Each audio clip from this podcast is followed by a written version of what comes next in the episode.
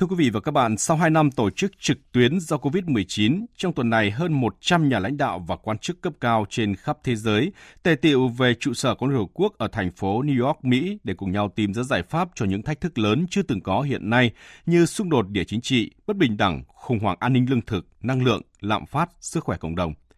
Các nhà lãnh đạo đã đồng loạt có bài phát biểu kêu gọi các quốc gia phải hành động trách nhiệm. Nhưng mà điều chúng ta chờ đợi là thế giới cần phải chung tay hành động. Nếu không, mọi tuyên bố đều chỉ là lời nói suông. Bình luận của biên tập viên Thu Huyền với nhan đề đừng chỉ là những lời kêu gọi suông qua giọng đọc của phát thanh viên Hải Yến. Cuộc họp của Đại hội đồng Liên Hợp Quốc là nơi để các nhà lãnh đạo thế giới đưa ra những vấn đề lớn toàn cầu, những thách thức cần phải giải quyết. Năm nay cũng như thường lệ, nhưng khác biệt ở chỗ những thách thức ngày càng lớn hơn, cấp bách hơn do những mâu thuẫn sâu sắc hơn giữa các nước lớn và quan trọng là dường như họ không muốn ngồi cùng một bàn đàm phán. Đúng như Tổng thư ký Liên Hợp Quốc Antonio Guterres trong bài phát biểu khai mạc phiên họp của Đại hội đồng tuyên bố thế giới đang trong tình cảnh rối loạn chức năng quy mô lớn. Khi cộng đồng quốc tế không sẵn sàng hoặc không muốn đối phó với những thách thức lớn đang đe dọa tương lai nhân loại và số phận hành tinh. Cuộc khủng hoảng dịch bệnh COVID-19 còn chưa được giải quyết tận gốc thì thế giới lại tiếp tục bị tổn thương do những xung đột mâu thuẫn.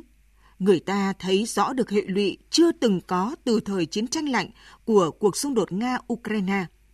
Thế giới bị đe dọa bởi những toan tính của các nước lớn, những biện pháp trừng phạt, những quyết định chính trị hóa được áp dụng trong mọi phương diện của đời sống xã hội, từ năng lượng đến lương thực, từ thể thao cho đến văn hóa, đã đặt cuộc sống của con người, đặc biệt là những người nghèo, những người dễ bị tổn thương vào tình trạng nguy hiểm và cùng cực. Ngay khi các phiên họp của Đại hội đồng Liên Hợp Quốc diễn ra, Tổ chức Lao động Quốc tế công bố một bản báo cáo gây sốc cho biết có khoảng 50 triệu người trên thế giới đang là nạn nhân của tình trạng nô lệ thời hiện đại, gồm hơn 3,3 triệu trẻ em.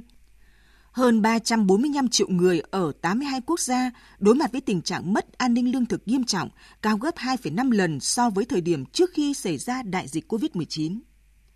Giá lương thực và năng lượng leo thang đang ảnh hưởng nặng nề nhất đến những người nghèo nhất trên thế giới.